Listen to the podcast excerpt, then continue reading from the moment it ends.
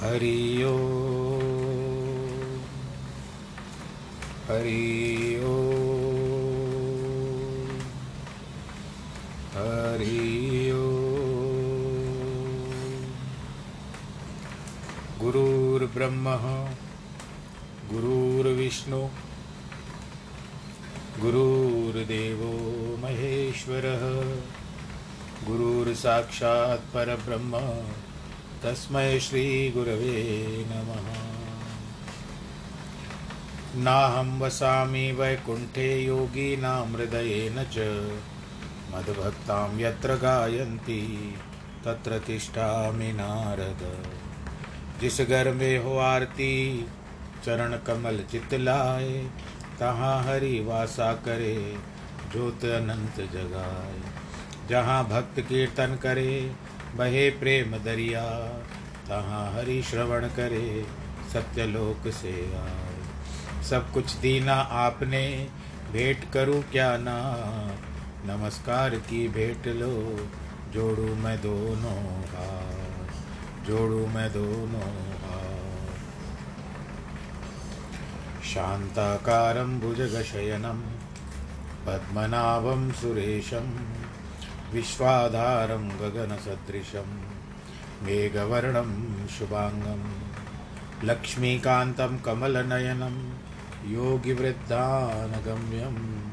वंदे विष्णुं भवभयहरं, सर्वलोकैकनाथं। मङ्गलं भगवान् विष्णु, मङ्गलं गरुडध्वज, मङ्गलं पुण्डरीकाक्ष मङ्गलाय सर्वमङ्गलमाङ्गल्ये शिवे सर्वार्थसाधिके शरण्ये त्र्यम्बके गौरी नारायणी नमोऽस्तु ते। श्रीकृष्णगोविन्द हरे मुरारे, हे नाथ नारायण वासुदेव। श्रीकृष्णगोविन्द हरे मुरारे, हे नाथ नारायण हे नाथ नारायण वासुदेव श्रीनाथ नारायण वासुदेव हे नाथ नारायण वासुदेव श्रीनाथ नारायण वासुदेव नारायणं नमस्कृत्यं नरं चैव नरोत्तमं।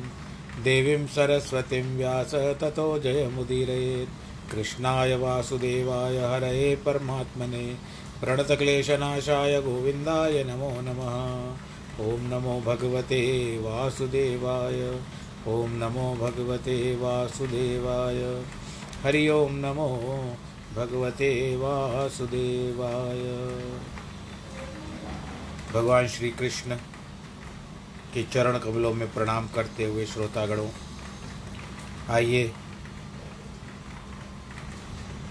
इस श्रावण मास के अंतर्गत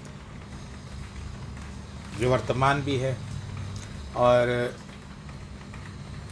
कई प्रकार से आने वाला भी है तो जिस तरह से रहिए। तो अब हम इस बात पर विचार करेंगे कि आज हम भगवत गीता का जो यहाँ पर ज्ञान गंगा, भगवान जी को ही समर्पण करेंगे। क्योंकि ऐसे कहते हैं ना काय न वाचा मन से इंद्रियवा बुद्धात्मा नावा प्रकृति स्वभावा। करो मी अध्यक्ष सकलम परस में नारायण आयति समर्पया उनको ही अर्पण कर दो। जिस तरह से एक मेरा मन अनुमान है कि आप बहुत धन इकट्ठा करते हो तो उस पर ब्याज पे चढ़ा देते हो। फिर वो ब्याज आपको पुनः आपको धन देता है। उसी प्रकार अपने कर्मों को भी भगवान जी के पास डिपॉजिट कर जिससे अगर कुछ बुरा भी है तो वो स्वच्छ बन करके आएगा। आप यह भी देखिए कि नदी नाले जो भी बहते हैं, वो समुद्र से जा कर के मिलते हैं और समुद्र का पानी खारा होता है। परंतु जब सूर्य नारायण की किरणें अति ग्रीष्म ऋतु के समय में उन सबको सोख लेती है, उनकी बाप बनती है और उसके बाद बादलों के द्वारा शुद्ध करके हमको देते हैं। तो यही आ, विचार करना चाहिए कि हम भी अपने कर्मों को यदि भगवान को अर्पण करेंगे तो इसके लिए भगवान जी ने गीत भगवत गीता के अंत अंतिम अध्याय जब आएगा उसमें कहा है कि सर्वधर्मान परित्यज मामे कम शरणम प्रज अहम तम सर्पापे मोक्षिष्या में नाश सभी धर्मों का त्याग कर दो। धर्म का मतलब कि अपना आप जहाँ जहाँ जाते हो जिस जिस स्थान पे जाते हो जिस पंथ मतों की सुन सुन बातें। आपने जिसको भी अपनाया है, आप उन सब का त्याग करो। आपका मन जो मानता है, आप उस सबको छोड़ दो। और आप मेरे लेने का कोई और औचित, मेरे कहने का कोई और औचित्य नहीं समझिएगा। अपना मन पक्का करके भगवान श्री कृष्ण की शरण में जाइए। उन सब भी पापों को भगवान जी निकाल देते, स्वच्छ कर देते और आज के तारीख में जैसे सैनिटाइज कर देते। शुद्ध कर देते हैं। हाँ जिस तरह से सोना भी आग में तपता है तो कुंदन बनता है। चमक आ जाएगी। ज्ञान की बातें करते करते हम आज दसवें अध्याय के इस पैंतीसवें श्लोक पे आ रहे हैं। भगवान जी अपनी विभूतियाँ बता रहे हैं इसमें अर्जुन को। पैंतीसवें श्लोक से भगवान जी कैसे आरंभ कर रहे हैं कि बृहद साम तथा सामनाम गायत्री छंद सामहम मासानम मार्गशीर्षो दत्तभृतानाम कुसुमाकर। सामवेद के मंत्रों में बृहद साम नामक मंत्र मैं हूँ। छंदों में गायत्री छंद मैं हूँ। मासों में मार्गशीर्ष अगहन भी कहते हैं। ऋतुओं में वसंत ऋतु में सामवेद के मंत्र स्वरों में गाए जाते हैं। सामवेद में ज्ञान विद्या समझाई जाती है। अब जिस तरह से मैं ये पक्का तो नहीं कह रहा हूँ, लेकिन यह बात है कि आपने बैजू बावरा सिनेमा देखी होगी। उसमें जो भी गीत थे, तू गंगा की मौज में, या वो दुनिया के रखवाले, और मन तड़पत हर दर्शन को आज। मैं ये नहीं कह रहा हूँ कि ये सामवेद या उसके से लिए गए हैं, परंतु उनको उस समय में उसका मिश्रण किया जाता था और राग, रागों के अनुसार चलते थे कि इस समय में ये रात्रि काल है, इस समय में राग दीपक आना चाहिए, इस समय में राग दीपक आना चाहिए। बरसात होती थी, मेघ बल्हार राग होता था तो उस तरह से गीत बनते थे। और उस राग के अनुसार गाया हुआ गीत बहुत प्रचलित होता था। आज भी हमारे हृदय से निकलता नहीं है। शब्द शब्द उनका याद हो जाता है, क्योंकि हम बचपन से सुनते आ रहे हैं रेडियो के समय से। आजकल के गीत इतने नहीं चलते। कुछ कुछ चल जाते हैं पर उतने नहीं चलते, परंतु पुराने गीत तो हृदय को छू लेते थे। तो सामवेद में गान विद्या सिखाई जाती। अभी देखिए, कुहू कुहू बोले कोयलिया, किस तरह से कितना सुंदर लगता है। तो भगवान जी ने कहा है कि वेदों में सामवेद मैं हूँ। इस श्लोक में कहते हैं, सामवेद के बृहत साम नामक मैं हूँ। बृहत का अर्थ है बड़ा। जो मंत्र स्वरों में गाए जाते हैं, बहुत आनंद प्रदान करते हैं। और परमात्मा के ध्यान में सहायता करते हैं। अब जैसे धीरे धीरे करके आप करिए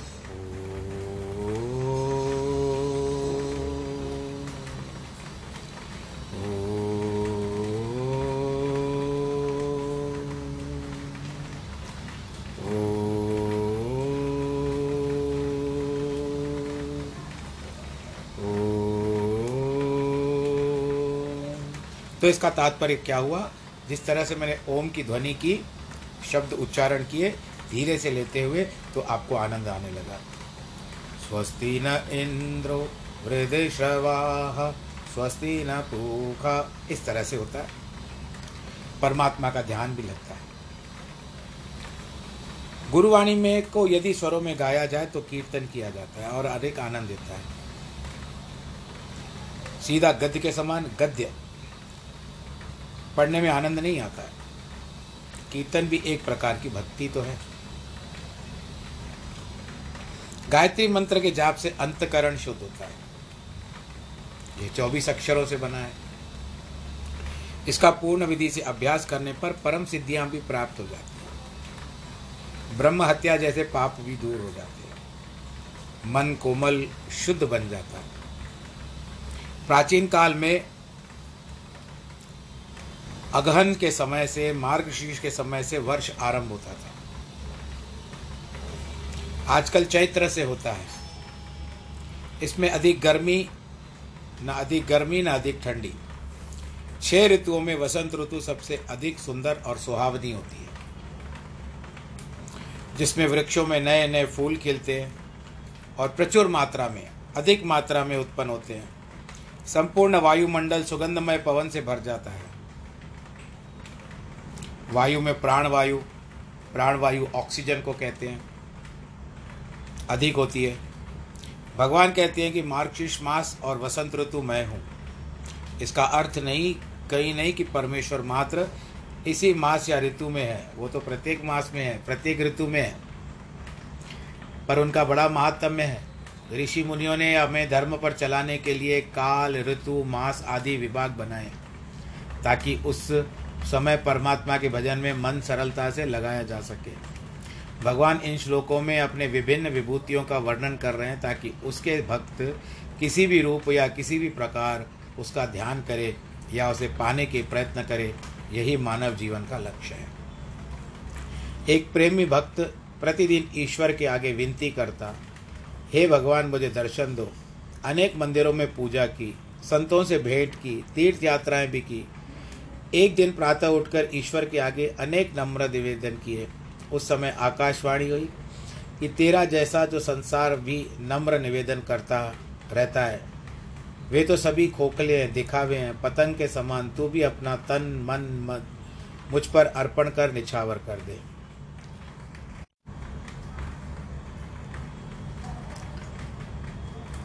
नारी भी अपना तन, मन और धन पति पर उत्सर्ग कर देती है। तभी पति उसे अपनाता है, उसके पालन पोषण का दायित्व लेता है। परंतु पहले तो स्त्री भी अपने आप को अर्पित करती है। भक्त भी जब सर्वस्व परमात्मा का उत्सर्ग करता है तो वह भी अपनाता है। परमात्मा को चाहिए उत्सर्ग, समर्पण, सच्चा प्रेम, सच्ची श्रद्धा, मात्र प्रार्थना या निवेदन से क्या होगा? निवह जिवड़ बहुत है, मन में ना ही भाव। नानक कोजा सकड़ा, कंद नाल पटका। प्रार्थना और नम्र निवेदन तो भले ही किए जाएँ, परंतु मन में सच्चा प्रेम और समर्पण पा का भाव होना आवश्यक है। तन से परोपकार हो, मन से भक्ति और धन से दान। तो ये तीन क्यों है? तन, मन, धन। आरती चलती है। ओम जय जगदीश्वर। उस समय ऐसे कहते हो ना कि तन मन धन सब है तेरा। तेरा तुझको अर्पण। ये तो सच बात है। है, भाग्य में है, धन मिलेगा धन मिलेगा, मन अपने आप, अपने नियंत्रण में होगा। नहीं है भाग्य में तो कितना भी हाथ हाथ पैर पटक लो, नहीं है। तो तन है आपका परोपकार के लिए। मन भक्ति करने के लिए और धन जो है अगर आपके पास आता है तो दान करो या अच्छे कार्यों में लगाओ। उनके अभाव में मात्र प्रार्थनाएँ करने भी कुछ वाली नहीं है। तन, मन, धन सभी कुछ परमेश्वर पर उत्सर्ग किया। उनका भी आज तक नाम अमर है। उसकी धूली भी आज पूजी जाती है। फरीद साहब ने वन वर, फरीद ने वन में इतनी तपस्या की कि ऐसा समय आया कि उसके शरीर को कीट पतंग पक्षी आके खाने लगे मांस भी नहीं रहा। तो भी अंत में एक कौए ने उसकी आँख पर चोंच मारनी चाहिए। तो उसने कहा कागा कुरंग डिंडोलिया सगला खाया मांस ए दो नैना मत छुओ मोए पिया देखन की आस। मतलब क्या है कि परमेश्वर की कागा कुरंग डिंडोलिया तुम क, क, काले हो घूमते रहते हो मांस खाते रहते हो पर ये मेरे दो नैनों को कुछ मत करो क्योंकि इसमें उस प्रियतम को उस भगवान जी को देखने के लिए जिनकी मैं पूजा आराधना कर रहा हूँ, जिनका मैं ध्यान स्मरण कर रहा हूँ, उनको देखने की इच्छा है। बाकी शरीर गया तो गया, कोई मुझे परवाह नहीं है, चिंता नहीं है, पर इन आँखों को मत छुओ। परमेश्वर की राह पर चलना है तो ये सारी माया उसी की समझें। दान, पुण्य, सत्संगति आदि सभी वही है। परंतु हमारी भावना मलिन हो गई है। इसलिए ये सभी पूर्ण रूप से स्वीकृत नहीं होती। ऐसे भी लोग हैं जो संपूर्ण दिवस कठोर परिश्रम करते हैं तो मुश्किल से पेट पालने में समर्थ होते हैं। पर अन्यों को तो इतने पदार्थ प्राप्त होते हैं, वे इसलिए है कि शुभ कर्मों में इनका उपयोग करें, अपने जीवन और धन को सफल बनाए, परलोक का पाथे, दूर की यात्रा करने समय, रास्ते में होने वाले व्यय के लिए आवश्यक धन, सामग्री आदि पहले से ही तैयार करें। न कि इसके लिए भोग विलास और किससे जीवन नष्ट कर दे। खाली हाथ इसी संसार से चले जाते कुत्ता अपने स्वामी का घर कभी नहीं छोड़ता।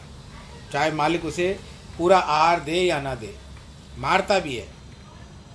परंतु एक बार उसकी शरण पकड़ता है तो उसका द्वार नहीं छोड़ता।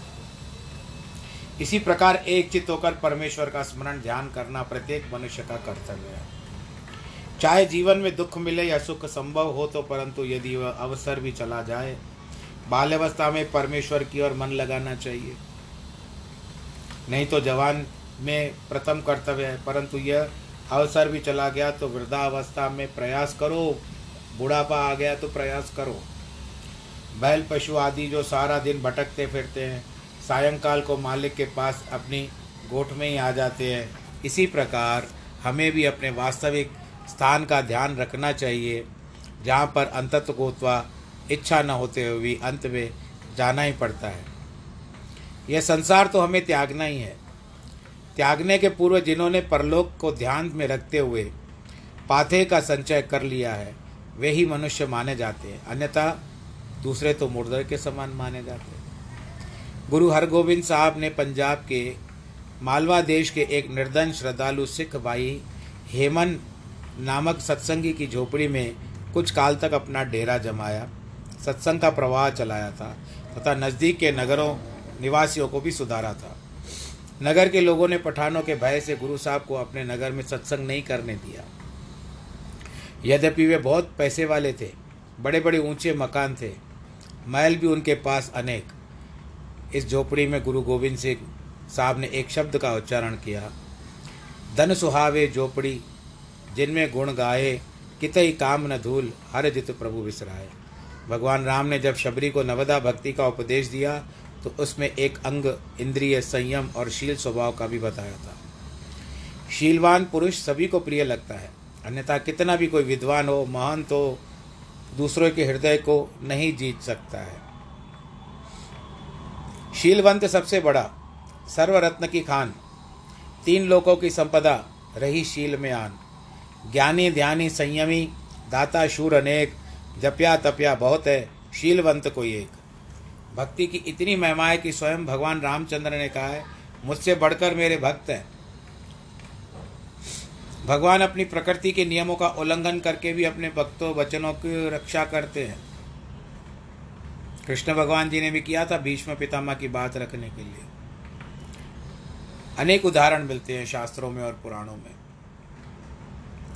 काकभूषण ने जब गरुड़ को राम कथा सुनाई, उनके सारे संशय दूर किए तो गरुड़ बोला, स्वामी, राम तो अथा सागर, किंतु संत तो बादलों के समान है, जो सागर के खारे पानी को मीठा बना करके वर्षा करते हैं। भगवान चंदन का वृक्ष है, किंतु पवन चंदन की सुरभि लेकर अन्य वृक्षों को चंदन बनाता है।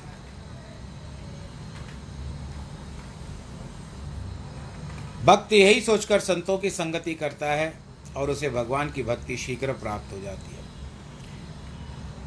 द्यूतम छल छलयतास्मी तेजस्ते जिस्वनाम अहम जयोस्मी व्यवसायोस्मी सत्वम सत्व वतामहम छल कपट में जुआ मैं ही हूँ, तेजस्वियों में तेज मैं हूँ, युद्ध में होने वाली जीत मैं हूँ, उद्यमी पुरुषों का उद्यम और सात्विक पुरुषों का सत्व गुण मैं हूँ। तो जब ये आ, एक जब अनुमान लगाया जाए या विश्वास किया जाए हम जुआ को हम एक तरफ़ छोड़ देते हैं भगवान जी ने अपना अप, वो इस विभूति में अपने आप को जोड़ा है। तो अगर हम लोग जीतते हैं उद्यमी जब उद्यम करते हैं साहस करते हैं तो हम जीत जाते हैं तो कितनी प्रसन्नता होती है? तो प्रसन्नता का कारण ही भगवान जी है। छल कपट में बातें में सबसे अधिक कपट में जुआ माना जाता है। राजा नल का उदाहरण प्रसिद्ध है। यद्यपि भावी प्रबल है तो भी व्यवहारिक दृष्टि से देखा जाएगा तो पता चलेगा। राजा नल को दुख भोगने पड़े, इसी कारण जुआ हुआ था। जुए में वह सब कुछ हार गया। अपना पुत्र, कन्या यहाँ तक कि स्त्री भी हार गया। वन के दुख भोगे। युधिष्ठर कितना भी धर्मात्मा था, किंतु धोखे से सब कुछ जुआ खेला और परिणाम स्वरूप पाँच भाइयों और द्रौपदी के साथ उसको दुख दुख भोगने पड़े। आज संसार में सबसे अधिक व्यवसाय जुए का ही चल रहा है। प्रातःकाल किसी के हाथ में हज़ारों रुपए है, कदाचित सायंकाल को उसके पास एक पैसा भी नहीं होता है। वारे प्रभु, मेरी वह तेरी माया। बड़े बड़े सट्टे लगते, किंतु जैसे हाथों की उंगलियों में पानी नहीं टिकता, वैसे ही पाप का धन भी नहीं टिकता है। न ही उसके सुख ही मिलता है, पाप की माया अकारत जाए। महाभारत के युद्ध का कारण भी जुआ माना जाता है। एक राजा के पास चार पुरुष नौकरी के लिए आए। उनने उसने उनसे पूछा, प्रत्येक अपने गुण अपने अपने गुणों के बारे में बताओ कौन कौन से गुण हैं? प्रत्येक अपनी अपनी शिक्षा, कला आदि के बारे में बता लगा, बताने लगा। इसके पश्चात वह अपने अवगुण भी बताने लगा और बोला कि, मैं अत्यधिक मद्यपान करता हूँ। राजा को उसके गुण अच्छे लगे।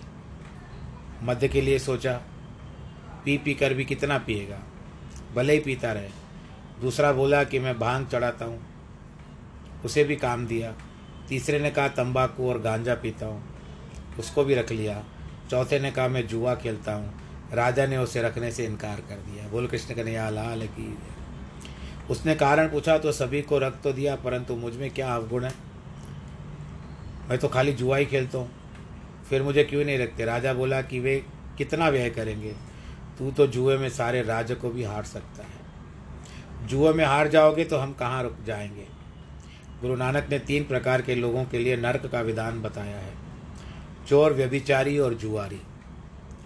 उनको मरणोपरांत चक्की पीसने का दंड भुगतना पड़ता है। जुए के पैसे आने पर अनेक विकार भी बढ़ जाते हैं। इसलिए जुए को सबसे बुरा व्यसन माना जाता है। तेजस्वियों में भगवान कहते हैं कि तेज मैं हूँ। विजयी पुरुषों के सत्व में मैं हूँ। तात्पर्य है कि सर्वत्र भगवान की शक्ति ही काम कर रही है। यत्र कृष्ण तत्र जय। जहाँ पर कृष्ण है, वहीं विजय है। उद्यमियों का उद्यम भगवान है। उद्यम करने का अर्थ है प्रभु की शक्ति का में आस्था रखना। हिम्मत मर्दा, मदद खुदा। लोकोक्ति प्रसिद्धि है। जो साहस धरकर उद्यम पूर्वक कोई कार्य करना चाहता है तो ईश्वरीय शक्ति अवश्य उसकी सहायता करती है। यह प्रकृति का नियम है। सत्य वस्तुओं में और सत्व गुण संपन्न पुरुषों में सत्य सत्व गुण स्वयं भगवान ही है। ऐसे भगवान की शरण में आने से सब कुछ मिल जाता है। संतों के अंत के तन मन में एक भगवान ही बसते हैं। वे सब समय उसी का ध्यान और उसी की बातें करते हैं। वे कुछ दूसरे ही नहीं, चाहते नहीं। जिनका मन उसकी ओर लग गया, वे ही जानते हैं कि प्रभु का पक्ष ही उपयुक्त है। सच्चा है, परंतु यह तभी संभव है जबकि हम उस प्रभु को होकर के रहें। हम तो मन बैठे, धन संपत्ति, घर द्वार के मालिक ऐसा अनुभव करते हैं कि ये सभी हमने ही तो बनाया है, हमने ही तो कमाया है। विरले ही कुछ चयान है कि ईश्वर की कृपा से ही आया है।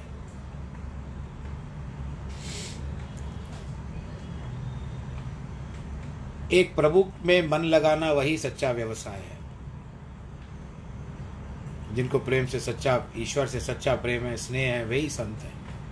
और निर्भय होकर संसार में रहते हैं और दुर्जनों के खोटे सत्य वचनों से सह लेते हैं। सधर्म, सत प्लस धर्म में शक्ति है।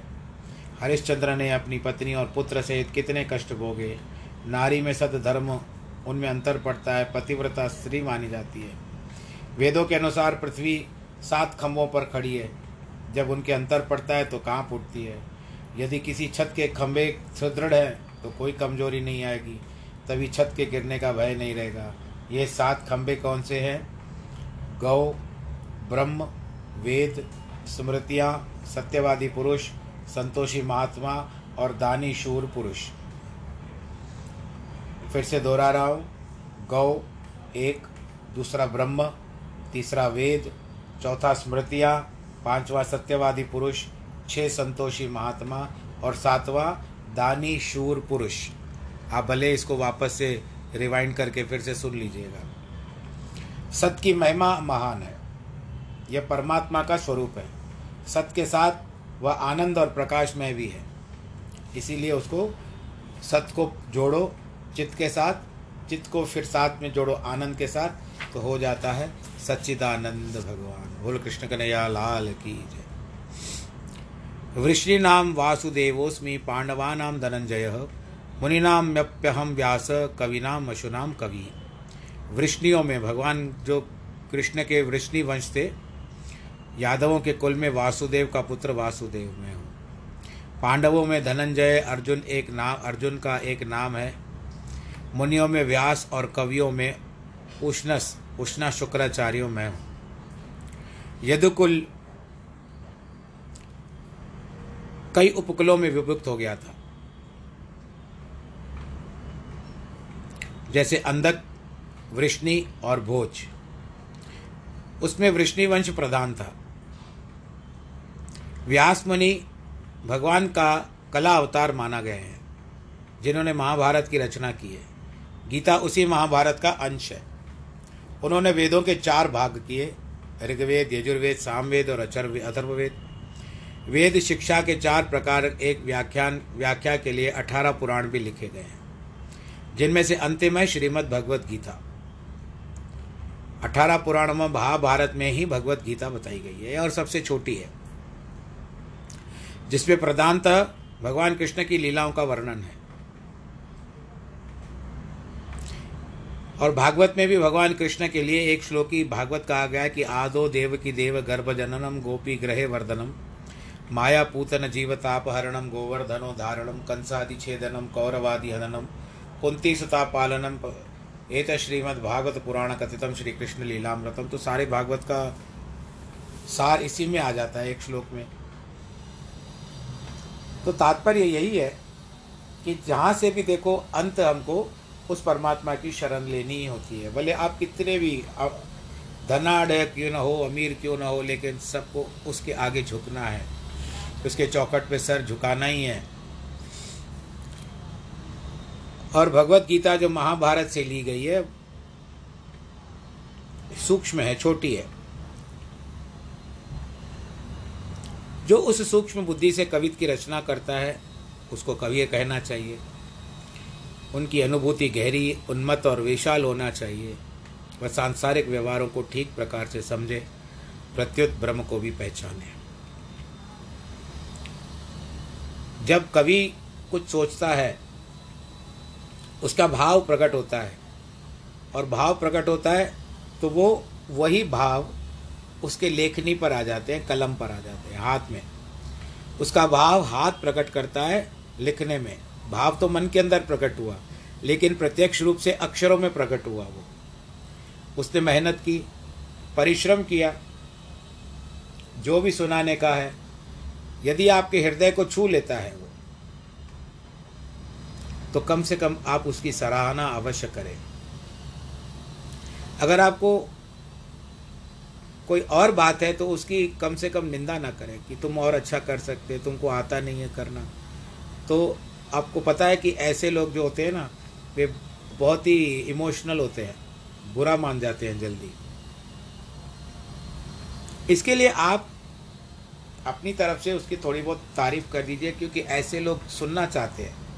हम, मैं ये नहीं कह रहे कि आप झूठी तारीफ़ करो, परंतु यह ज़रूर कहेंगे कि आप उसको थोड़ा सा और मार्गदर्शन देते हुए और आगे बढ़ाते हुए एनकरेज जिसको कहते हैं, आप उसको प्रोत्साहित करो।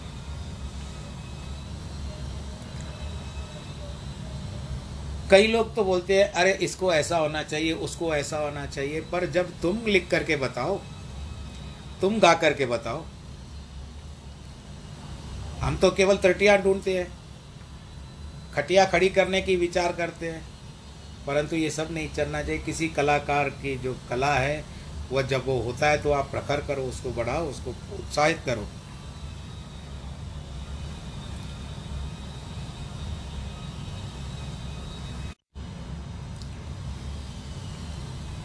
मैंने बहुत समय पहले एक बात याद आ रही है मुझे। ताल फ़िल्म लगी थी तो उसका ये ताल से ताल मिला, मुझे बच्चा, बहुत अच्छा लगा। मैंने उस पर भजन बजाने की कोशिश की और बन भी गया। आपको सुना देता हूँ। आप भी बड़े प्रेम से सुनिए, पर मेरे पास इस समय संगीत नहीं है। केवल इस तरह से जो भी सादगी से बिना संगीत के आपको भजन सुनाता हूँ।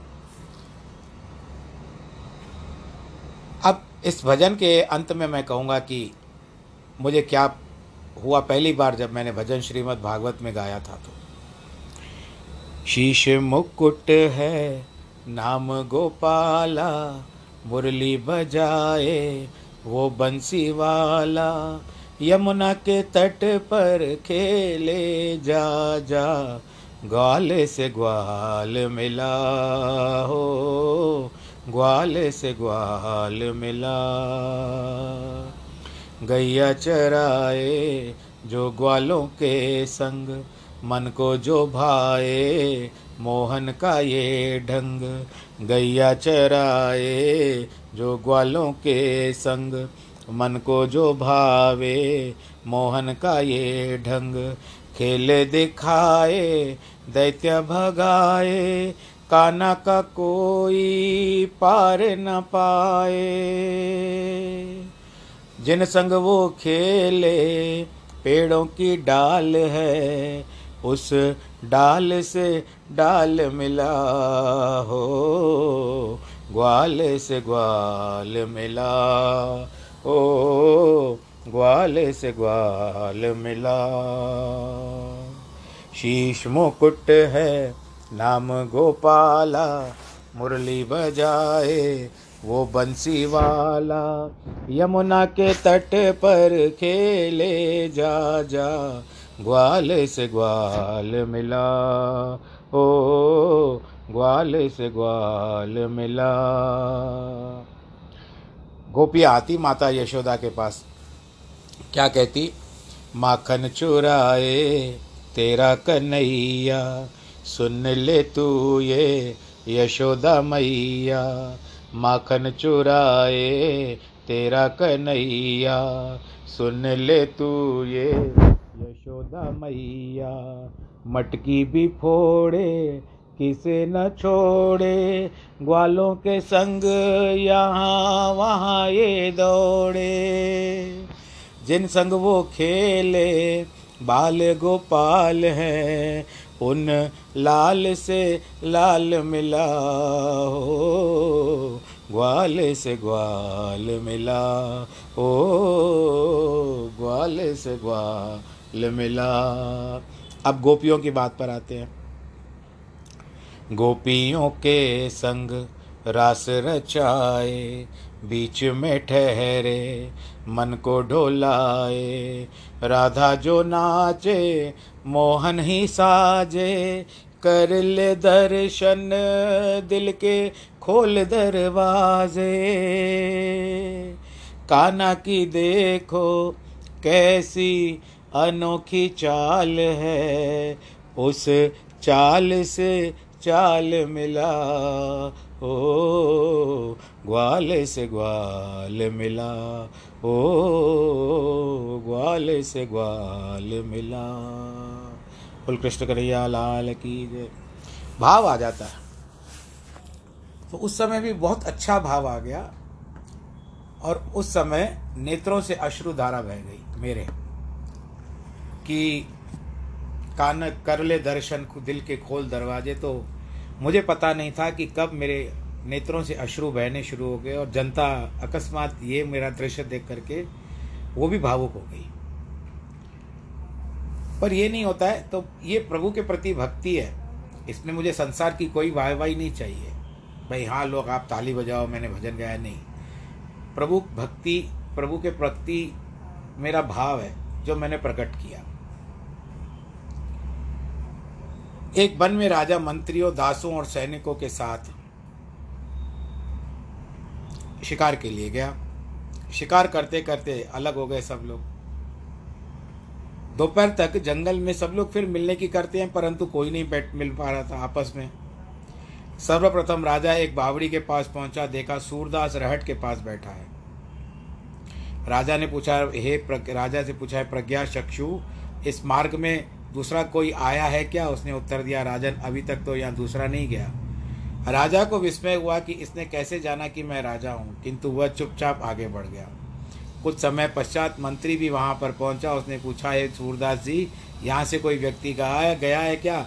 मंत्री कहता, नहीं हाँ अभी अभी आपके राजा यहाँ से गए हैं। मंत्री को आश्चर्य हुआ कि इसको कुछ नहीं दिखता है। आगे चला गया, सैनिक आया। वो अब उसने पूछा हे अंधे, यहाँ से कोई गया है? सूरदास ने कहा हाँ सैनिक, राजा और मंत्री अभी यहाँ से गए इससे आश्चर्य हुआ कि इसको कैसे पता चला कि मैं सैनिक हूँ? अंत में जब तीनों परस्पर मिले, एक दूसरे को बताया तो उस सूरदास ने कैसे प्रत्येक को पहचाना? वो तीनों चकित हो गए। अब मन में कुतूहलता आ गई। वापस सूरदास के पास जाए सूरदास जिसको अंधे नहीं थी, ये वो कवि सूरदास नहीं है, भक्त सूरदास नहीं है। राजा ने कहा, हे प्रज्ञा चक्षु, बताओ तुमने हम तीनों को कैसे पहचाना? सूरदास ने कहा, स्वामी, आपकी भाषा से मैंने पहचाना। आप उच्च पद पर आसीन व्यक्ति हैं, क्योंकि आपने मुझे आदर युक्त शब्दों से संबोधित किया। मंत्री से कहा, तुमने मध्यम वाणी में मुझसे संबोधित किया। सैनिक ने कहा, अरे अंधे, इसलिए मैं समझ गया कि ये कोई कम जाति का व्यक्ति है। यह सुनकर राजा उसकी सूक्ष्म बुद्धि का बखान करते हुए उनको अपने साथ ले गए। एक दिन एक जोड़ी, एक मोतियों की जोड़ी महाराजा के पास लाया। राजा से बोला, ये मोती तो आपके पास रखने योग्य है। राजा ने कहा, ये दोनों मोती उस प्रज्ञा चक्षु को दिखाओ। एक समान है या नहीं? उसने तो पूर्व कभी मोती देखे ही नहीं थे, किंतु उन्हें उठकर कहा कि ये तो दोनों अति मूल्यवान, किंतु दोनों समान नहीं है। एक तो अधिक मूल्यवान और उच्च कोटि का है और दूसरा इससे कम मूल्य का है। और इसमें थोड़ी रेत भी मिली हुई है। राजा ने सोचा यह तो चारों ओर से बंद है। फिर ये कैसे कहता है कि इसमें रेत है? अंत में दोनों में छेद किए गए। एक अति उत्तम निकला दूसरे में रेत के कण निकले। राजा आश्चर्य में आ गए जौहरी भी विस्मय में आ गया पूछा आपने कैसे जाना?